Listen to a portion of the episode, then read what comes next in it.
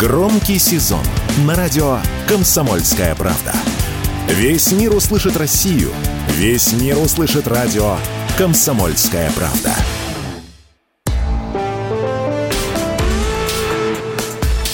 По сути дела, Николай Стариков. Сегодня у нас совсем необычная программа. Владимир Варсобин сегодня у нас на связи напрямую из Тель-Авива. Он на месте... Шалом на месте происходящих событий. Я в Москве. Ну и сегодня мы обсудим не только то, что происходит на Ближнем Востоке, но и многие другие темы. Ну что, Владимир, э, давайте, так сказать, э, Сегодня у нас программа будет необычная. Э, я хочу сказать, дорогие друзья, что я внимательно читаю телеграм-канал Владимира Варсобина. И, Владимир, вы очень интересно там описываете то, что вы видели в Израиле. Поэтому давайте сегодня я задам вам вопрос. Вот когда мы, когда мы э, наблюдаем за тем, что происходит на Ближнем Востоке, мне кажется, что два ключевых слова, которые крутятся в голове, это вовсе не Хамас и Израиль коллективная ответственность. И смотрите, какое, какое страшное колесо такое э, закручивается. Сначала, исходя из принципа коллективной ответственности всех израильтян, как считает Хамас, его боевики врываются на территорию Израиля, совершают там э, какие-то неописуемые злодеяния, захватывают заложников, убивают людей. После чего официальные лица Израиля, политики, руководители начинают говорить о коллективной ответственности палестинцев уже – они все ответственны. Начинаются ковровые бомбардировки газы, где бомбами вот эта вот э, коллективная ответственность, она, так сказать, распределяется по руинам. И теперь мы уже видим, как в ответ в мире начинаются акты антисемитизма, о которых мы уже забыли. В Германии срывают флаги, рисуют э, определенные знаки на домах, где живут евреи. То есть как как вам, вот находясь там, в эпицентре событий, видится вот эта коллективная ответственность, и как можно остановить это колесо? А, да, здравствуйте всем. А, да, я сейчас нахожусь в Тель-Авиве и вот слушая вас, а, все правильно вы говорите, Николай, только есть такая одну детальку, вы, не знаю, сознательный лет, наверное, нет, просто, наверное, так просто у вас получилось, вы э, выдали, как это будто это правда. На самом деле, э, в руководстве и здесь, в Израиле, никто никогда не говорил про то, что мирные жители обязаны пострадать, что вот коллективная ответственность именно они должны э, погибнуть, видимо, из-за ковровых бомбардировок точно так же. То есть это деталька маленькая, что они этого не говорят. То они говорят, более того, цели. у нас это... Э, не говорят. Говорят. И тут я с вами поспорю, э, в наших российских СМИ транслирует э, значит, министра обороны Израиля, э, президента Израиля, которые говорят следующее, что все палестинцы несут ответственность за то, что произошло. Дальше там еще есть такие вещи, которые я даже повторять в эфир не буду. Но никто не говорит, что все должны умереть. А дальше начинается уже реализация этого принципа. Когда даются 24 часа, чтобы там, ну, не знаю, 2 миллиона людей, которые живущие, живет в секторе газа, ну, или не все, ну, миллион человек за 24 часа должен куда-то уйти. Странно. Я вот этого заявления, этого заявления по поводу, что палестинцы несут ответственность, я вот его не помню, хотя я внимательно слушал и смотрел. Ну ладно. Доверьтесь, будем, доверьтесь тогда, мне, Владимир. Да. Ни, никогда. Я сюда буду перепроверять. Николай, значит, э, какая здесь ситуация, э, наши дорогие слушатели? Э, вот я хочу просто, чтобы вы вспомнили 90-е годы, когда были теракты в Москве, во многих, когда был Гурьянов, помните, когда Э, после каждого кровавого э, теракта э, на кухнях и даже на телевидении и в СМИ ходили сразу такие разговоры о том, что обнести Чечню большим забором, бетонным. Вот. Ну и дальше очень много всяких было страшных фантазий и так далее. Сейчас, конечно, нам это все не очень удобно вспоминать, но это было. А почему это было? Потому что мы не могли с этим справиться. Мы не могли их контролировать. И сейчас у, у израильтян, у евреев есть такая проблема. Они уже десятилетия не могут справиться а, с сектором газа. Что хотят а, вот эта экстремистская, это террористическая организация Хамас? Они а, стали на путь, чтобы а, уничтожить а, государство Израиль. И они хотят евреев спихнуть в море, есть такая еще такая, такой вот образ интересный. Они вообще не хотят, они э, считают, что вот Израиль не должно существовать, а э, евреи не должны существовать вот здесь. И э, под это дело, если вот, допустим, ФАТХ, они строят государство на западном берегу Иордан. Они перебесились в свое время, они тоже были террористической и жесткой организацией. Есть сейчас они спокойно строят а, палестинское государство, в котором, кстати, люди живут даже намного даже богаче, чем в соседней Иордании. То есть вот это сотрудничество с э, Израилем приносит плоды, они работают, они э, встраиваются в израильскую экономику, э, особо не хулиганят, и, в общем-то, у них есть развитие. А вот анклав Газа стал на путь вооруженной борьбы с Израилем. У них, у них внизу, вы имеете в виду, есть газа наземная, а есть газа подземная. То есть сейчас цель израильской военщины, как у нас раньше говорили в Советском Союзе. А цель уничтожить вот эту, вы знаете, сейчас буду говорить очень знакомые всем слова. А, коммуникации. Уничтожение коммуникаций. Это очень, э, очень известная история. Она э, связана с тем, чтобы лишить возможность э, террористов таким образом нападать снова. Они хотят таким образом Владимир, как бы, ЗМИ вырвать. Владимир, я, я, я бы вот. вас сейчас поэтому, прервал Поэтому на явно... Оби... Да, да, да, пожалуйста. Да, просто э, э, в силу того, что, может, вы находитесь сейчас в эпицентре событий, вы, конечно, чуть меньше следите, как ситуация э, показывается, оформляется в, в российских СМИ. Вот то, что вы говорите, сейчас это такое очень общее место – мне хотелось бы вернуться к вопросу, который я вам задал. Как выскочить вот из этого колеса коллективной ответственности? Вот, вот как из этого выйти, когда одни считают других всех виноватых, потом в ответ на действия тех вторых э, первые тоже так себя производят? И, Владимир, давайте будем корректны. Э, эта ситуация очень сложная, очень деликатная, кровавая. Но Хамас не признан в России террористической организацией. Не, не признан. признан. Да. А во Франции признан три дня назад. До этого что-то мешало французам э, дать такое определение.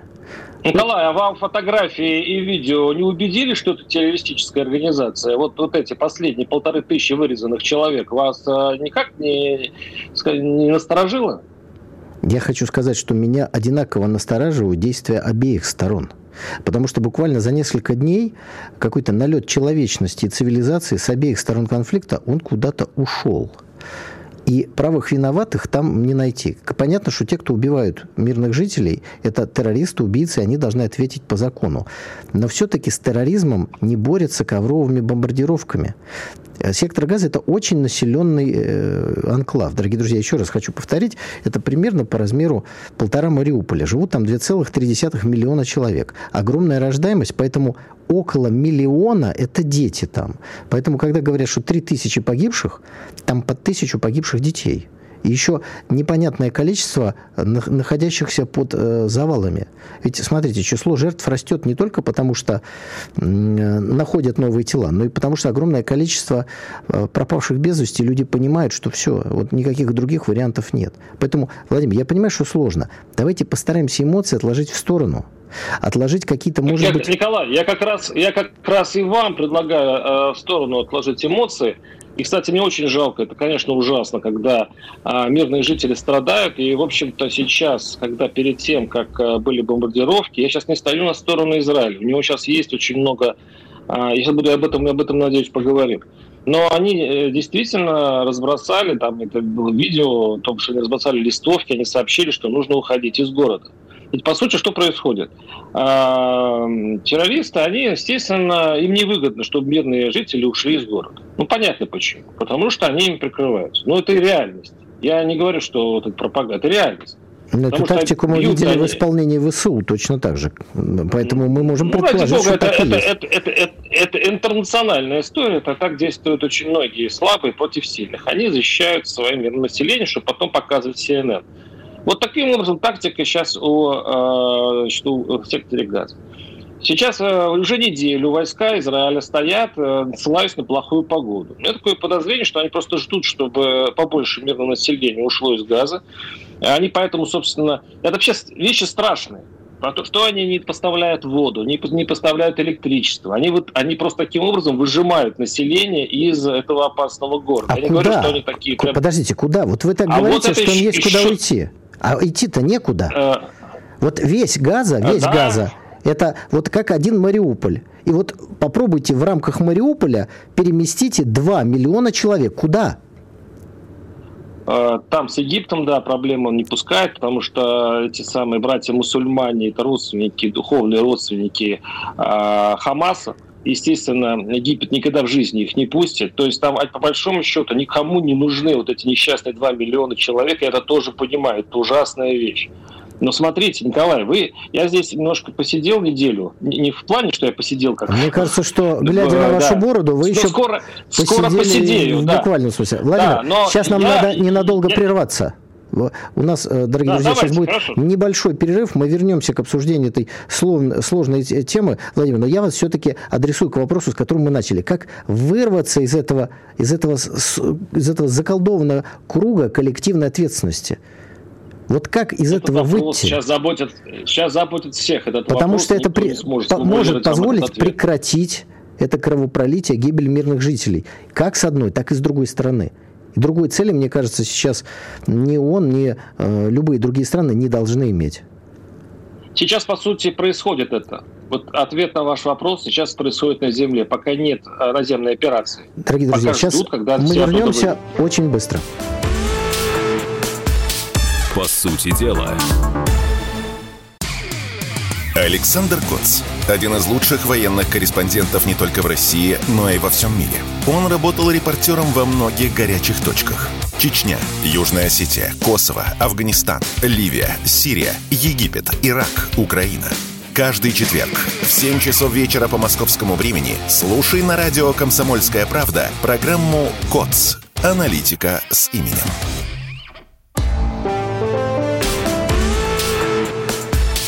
По сути дела, Николай Стариков. Дорогие друзья, сегодня у нас программа в э, таком э, специфическом, но очень актуальном формате происходит. Владимир Варсобин, мой уважаемый соведущий, на прямой связи из Тель-Авива. И я еще раз э, напомню нашим радиослушателям тот вопрос, с которым мы стартовали. Я даже бы его чуть-чуть переделал. Как выскочить из этого круга кровавого, кровавой мести, коллективной ответственности, когда страдают невинные мирные жители, дети, старики, женщины с обеих сторон, они гибнут. И, э, э, Владимир, вы начали рассказывать, к чему готовится Израиль, наземная операция, он как-то притормозил. И я позволю себе заметить, что мне кажется, здесь дело не в том, что он ждет, когда уйдут мирные жители, хотя, наверное, в этом тоже есть определенный резон, а есть определенные дипломатические контакты, и Израиль смотрит, как развивается событие. Потому что сегодня заявление официального представителя Цахала звучало так, что а вообще-то наземная операция, она не является стопроцентно а, решенной. Хотя в самом начале конфликта звучали э, слова о том, что вот сейчас вот прямо все уже точно решено. Поэтому, Владимир, ну, ну как вот как выскочить? Можно ли так, чтобы Израиль добился целей э, обеспечения своей безопасности? Я, Николай, я сейчас, да, я понял, я, я слушаю разных израильских, у меня есть своя версия, как это сделать. Но, ну, ну что, э, она против, в общем-то, израильских политиков, которые, собственно, решают это дело. Вот у них есть несколько вариантов, Первый вариант, который мне больше всего нравится, это создавать, значит, э, не зачищать полностью, конечно, газу, а, а, а организовать там международные э, миротворческие силы. То есть, чтобы международное сообщество взяло на себя ответственность за то, что там а, происходит. А, но против этого в Израиле очень многие, хотя мне кажется, это один из самых бескромных вариантов. Вариант второй – это буферная зона. То есть э, э, все-таки газ уберут, э, эти самые окаянные тоннели взрывают. Но там будет страшное количество жертв, потому что это будут уличные бои, а еще и подземные бои. Вот это, кстати, останавливает израильтян, которые очень бережно относятся к э, жизни, имеется в виду жизни своих э, граждан. А, и третий вариант, это, да, это полная, ну, есть такой цинизм, конечно, есть такие радикальные мнение в Израиле, и, кстати, очень распространенное. Такая шутка есть, что там уместится два Диснейленда вот на территории Газа. У нас, говорит, мало территорий для развлечений, давайте мы туда еще поставим. Ну, это такой уже совсем ультраправый э, такой да. Я думаю, что это будет, это э, не дай бог, это будет месть. самый беспокойный Диснейленд э, в мире. В нем все время боюсь, что-то будет происходить. Я тогда прокомментирую те варианты, которые вы предложили.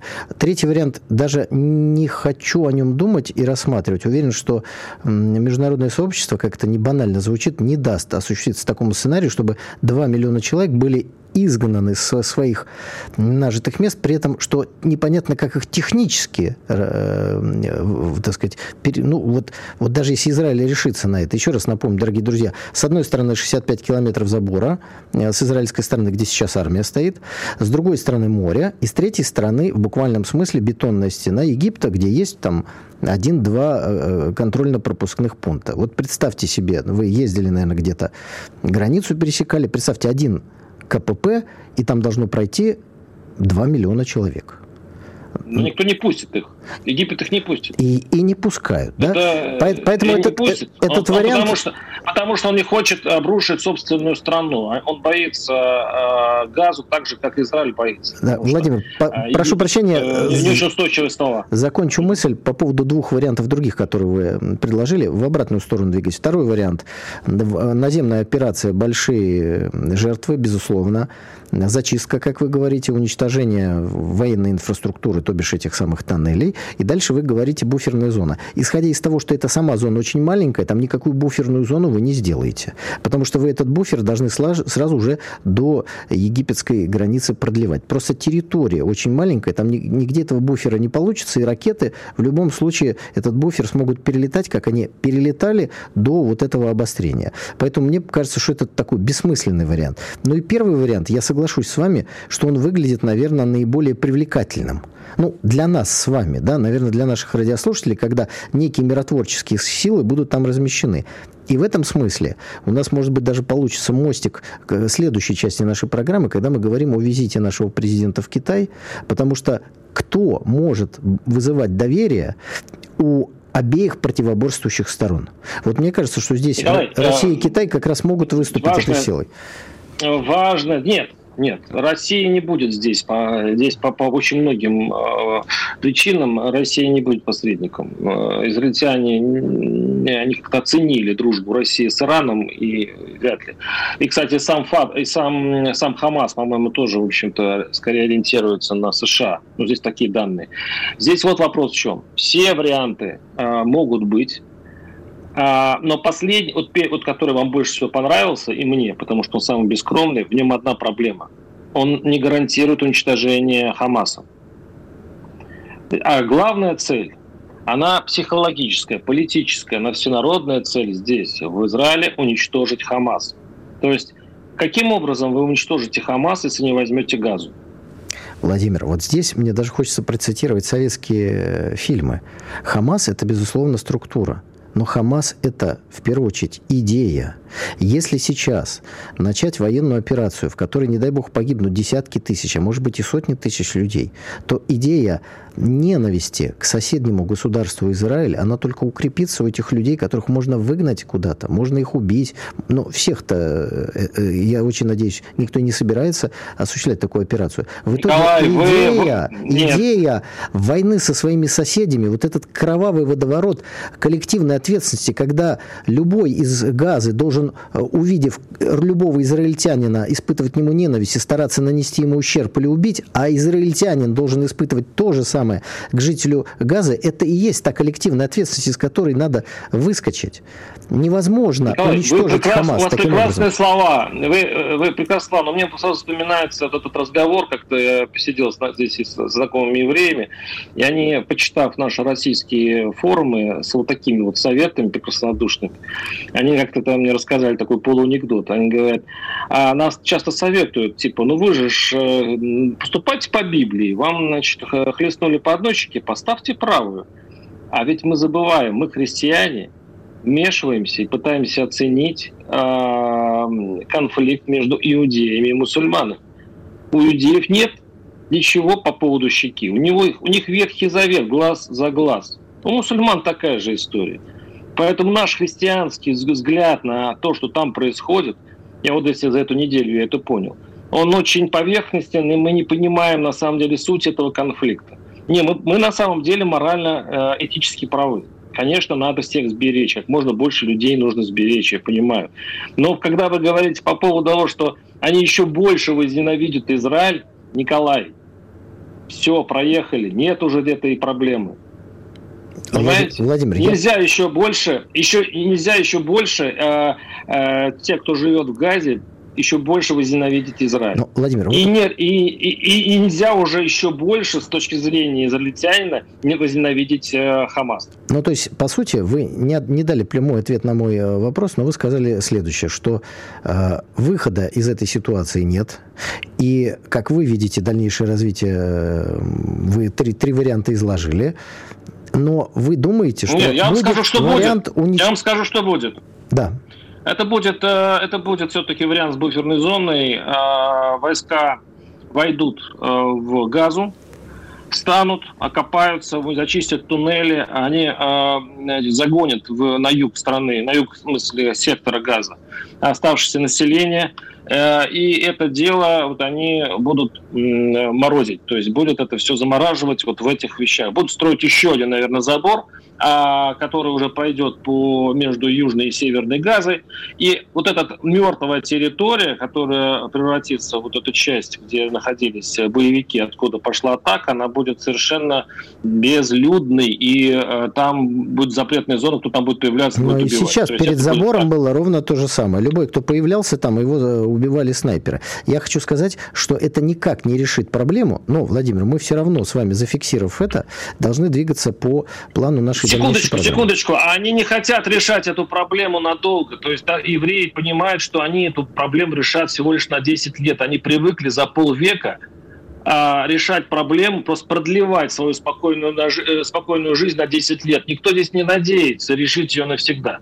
Вот ну, это тоже это поймите. Ну, если можно говорить о какой-то спокойной жизни в этой ситуации, то, мне кажется, надо использовать Они так все время живут. термины. Они так всегда Хорошо, живут. Владимир, давайте э, перейдем к теме, которая, мне кажется, напрямую с этим связана, но это не то, что сейчас э, происходит в Китае, не, не важнейшие события, которые там, мы к ним перейдем в следующей части нашей программы. А сейчас давайте перенесемся в Брюссель. Вчера вечером там произошел террористический акт, на мой взгляд, чистейшая провокация, которая призвана э, поднять накал страстей на новый уровень. Я напомню вам, дорогие друзья, небольшие подробности. Да? Некий террорист, одев на себя оранжевый балахон, из автоматического оружия убил нескольких болельщиков шведской сборной. После этого, как говорят э, официальные власти Бельгии, сел на мопед и начал ездить э, по городу. Значит, к утру пришел в какое-то кафе. Естественно, снять этот яркий балахон, который его выделял, он не догадался. Это понятное дело. Зашел в кафе, и там был разумеется, убит при захвате.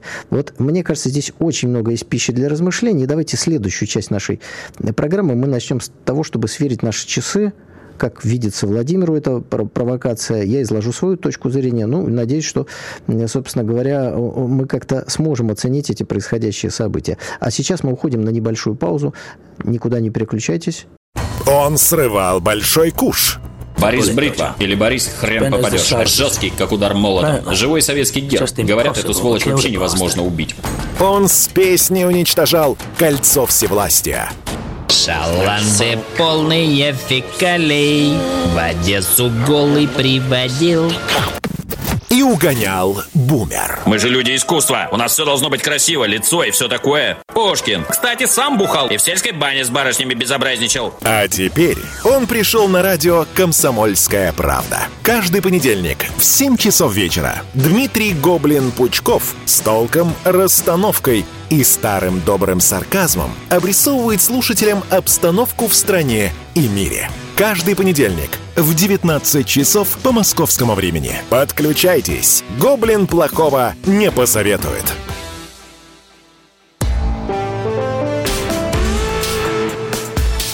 По сути дела, Николай Стариков – Мы продолжаем, дорогие друзья, продолжаем наш необычный формат сегодняшней программы. Мой уважаемый соведущий Владимир Варсобин на прямой связи с Тель-Авивом. Мы остановились на весьма странном террористическом акте, который произошел вчера в Брюсселе.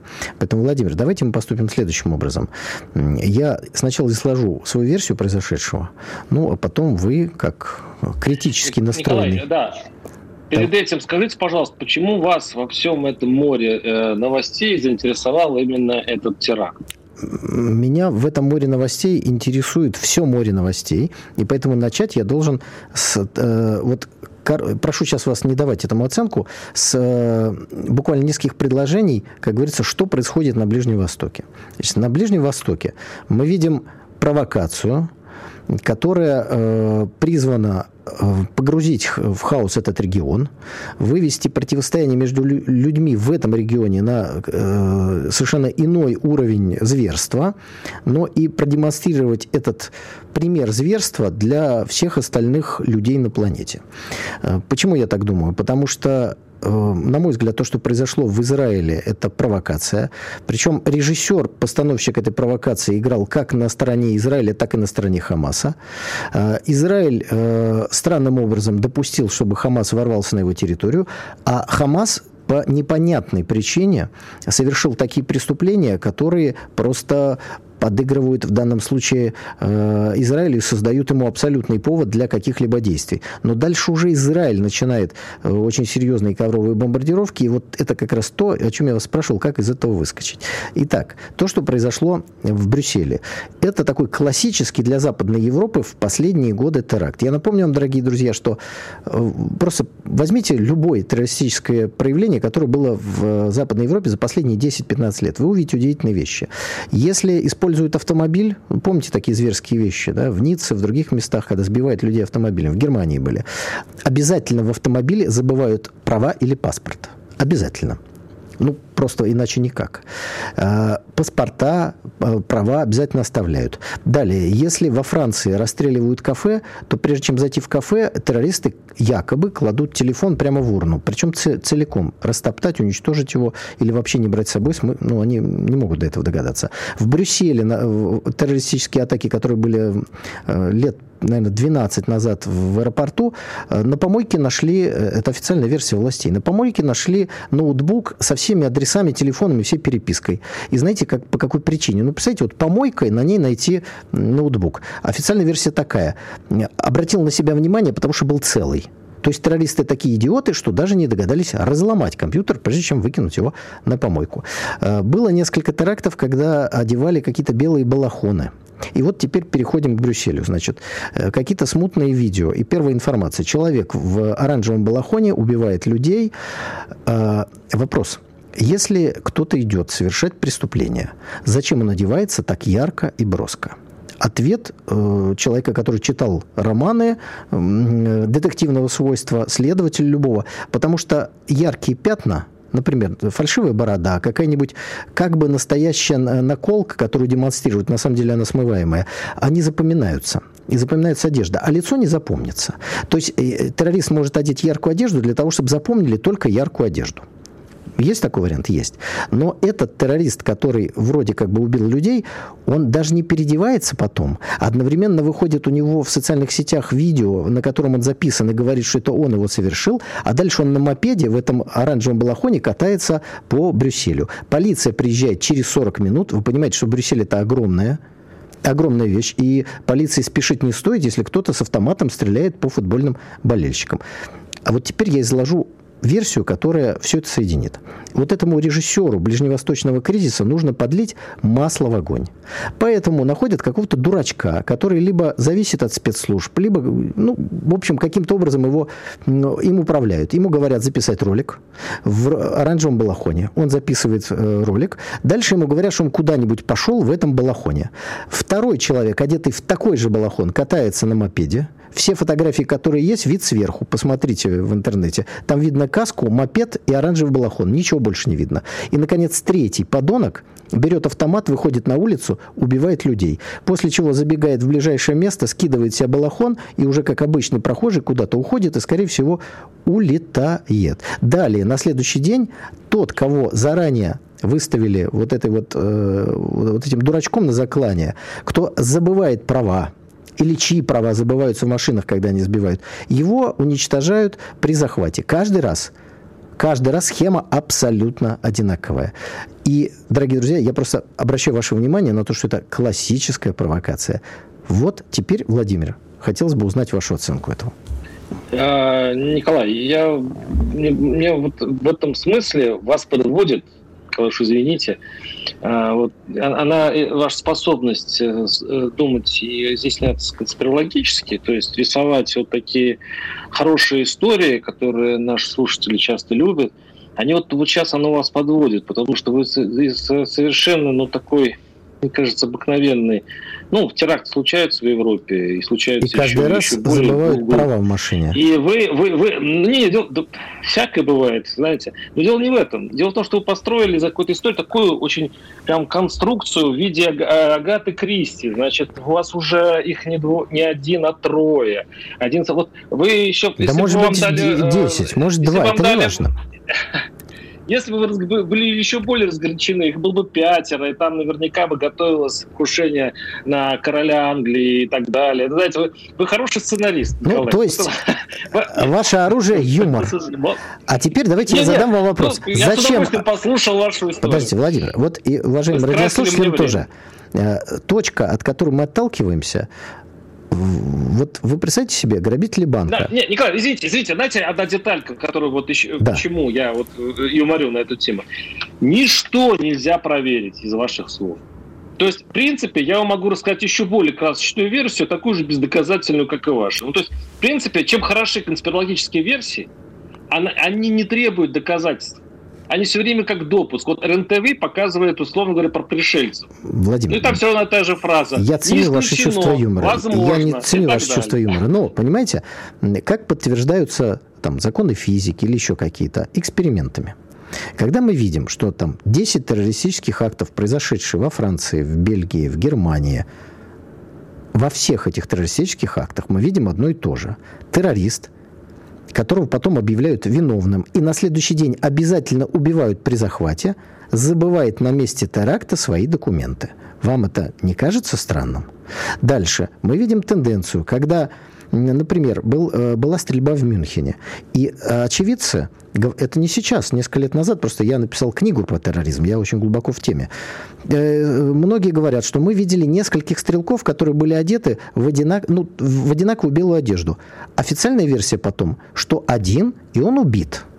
То есть, понимаете, когда есть от чего отталкиваться. Но мы же с вами не считаем, что террористы идиоты, которые обязательно должны забыть свой паспорт или права вы, на месте вокруг преступления. Паспорта, э, вы вокруг паспорта построили всю эту схему. Скажите, пожалуйста, кто в этом случае выгодоприобретатель? Кому это выгодно? Кто за... Давайте, да. Давайте я скажу. Давайте, это, это легко э, ответить. Оседлаем вашу версию. Это легко да. ответить. Кто, вот смотрите, первое, мы, мы сейчас откладываем в сторону эмоций, число жертв и так далее.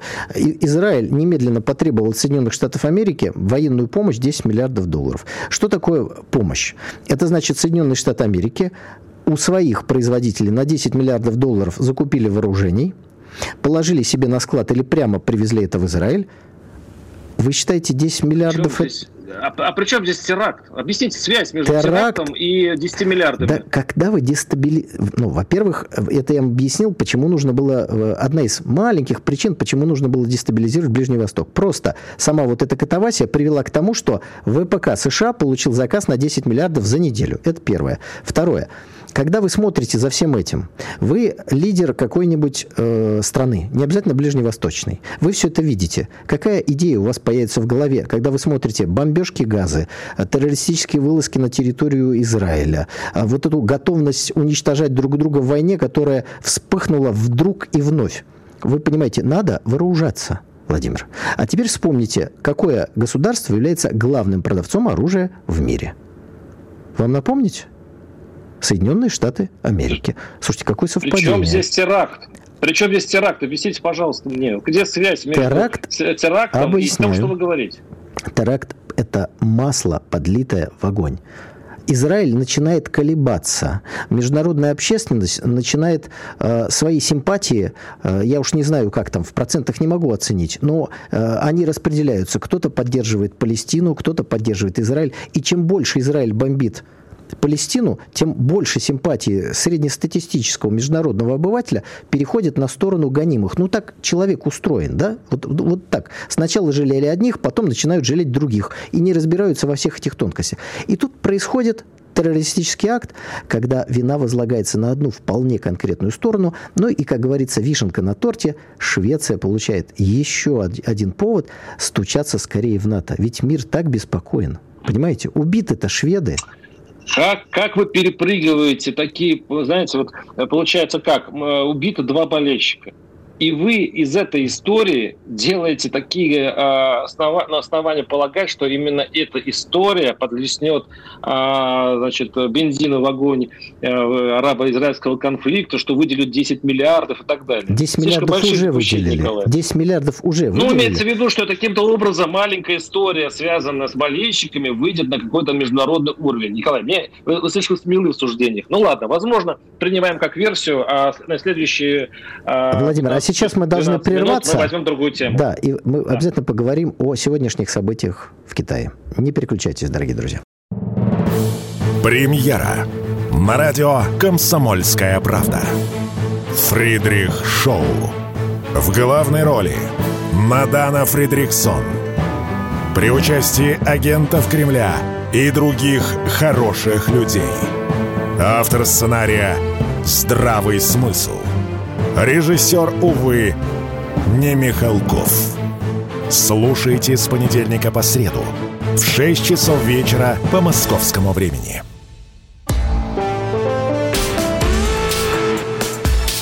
По сути дела, Николай Стариков. Дорогие друзья, мы продолжаем нашу программу. Мой соведущий Владимир Варсобин находится на прямой связи в Тель-Авиве. А мы сейчас переносимся с Ближнего Востока, а потом с Брюсселя, мы переносимся в Китай. Здесь, ну, можно сказать, э, не просто важное событие, а даже юбилейное. Дело в том, что в 2013 году председатель Китая Си Цзиньпинь, а его официальная должность так и называется, председатель Китая, предложил э, инициативу «Один пояс, один путь». Это огромная экономика маршрутный проект, который дает возможность связать китайскую экономику с потребителями китайских товаров и, в общем, конечно, выводит Китай в роль, э, наверное, одной из ведущих, если не самой ведущей державы в глобальной экономике. И сегодня наш президент является главным главным гостем этого мероприятия. Э, в свое время 150 стран поддержали инициативу Китая «Один пояс, один путь». Сегодня сказали, 147 прислали своих представителей. То есть три где-то потерялись по дороге. Но одна из них Италия. Вот хотелось бы потом, знаете, проанализировать, какие еще две страны так вот э, утруска, усушка у них произошла. Сегодня наш президент э, активно работал. С Синьцзиньпином была просто э, встреча, что называется, на ногах. Сфотографировались, поприветствовали. Завтра переговоры. Э, сегодня Путин встретился с президентом Вьетнама, встретился с премьер-министром Таиланда, встретился с президентом Монголии, встретился с главой Венгрии Виктором Орбаном, который выступил в роли такой форточки в Европу, потому что на окно, наверное, Венгрия при всем уважении не тянет, все-таки форточка такая, вот приоткрытая, через которую какие-то контакты с Европой э, остаются. И э, вечером еще встреча с премьер-министром Пакистана. То есть очень насыщенный день у нашего президента, но за завтра будет главное. Переговоры Си э, Путина. И вот, Владимир, мой вам вопрос. Сегодня я вопросы задаю, у нас такой формат. Скажите, пожалуйста, вы ожидаете, э, э, чего вы ожидаете, это первое. И второе, каким образом э, голос России и Китая завтра может повлиять на развитие трагическое событий на Ближнем Востоке? Вот что вы ждете, и сможет ли Россия и Китай остановить вот это вот кровавое колесо, коллективной ответственности, а, с которого мы начали сегодняшнюю беседу? Мне кажется, будет э, отличным результатом встречи. На самом деле двухсторонние экономические отношения намного важнее, чем все остальное. Потому что э, есть некие шаховатости, э, есть э, сигналы, что часть, э, скажем так, экономики Китая все-таки начинает соблюдать э, санкции и, допустим, э, вот эта электроника, которая нужная для дронов, перестала приходить и так далее. То есть есть некий список есть список проблем, на которые вот при личной встрече, а все-таки это, это очень важно. Я думаю, что Си может решить, наверное, очень много, если, если Владимир Путин сможет вот это все нормализовать. Нет, ну, безусловно, вообще, безусловно экономическая... Вообще экономическая, экономическая, экономическая не, скажем так, а, освободить экономики России э, от любой налета, и Китая от любого налета а, ограничений и санкций, которые все равно накладываются, потому что во-первых, известно, что Китай все-таки держит в долларе достаточно большие деньги, и, в общем-то, экономика зависит намного больше от, Кита... от э, США, чем от России. Это, это мы уж от Китая сильно зависим.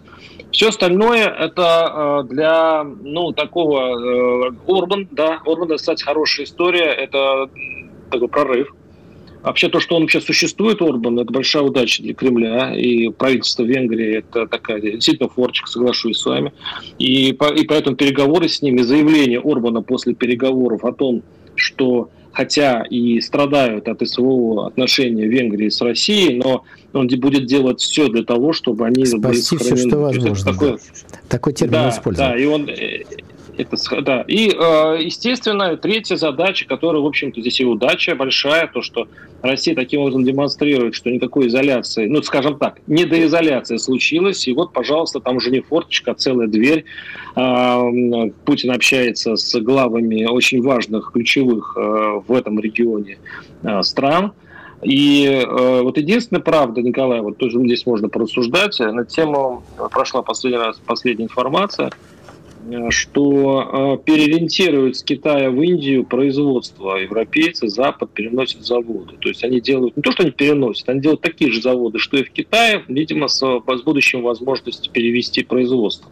Но, есть, по сути, эта опасность тихо, существует, Владимир. Конечно, опасность тихо существует. сжимается, тихо сжимается у горла Китая. Вот это не, не сказал бы, что прямо вот удавка, но вот поддушивают они Китай тоже сильно намекая на очень на толстые обстоятельства. И, кстати, тоже, Николай, если вы можете заметить, э, прокомментируйте, пожалуйста, то, что а, потепление отношений между Китаем и США происходит по крайней мере, оно не деградирует, как вообще сейчас заявляется, и даже ждут встречи с Байденом. Да, хорошо, я позволю себе, конечно, прокомментировать почти все, что вы сказали. Надеюсь, времени у нас хватит.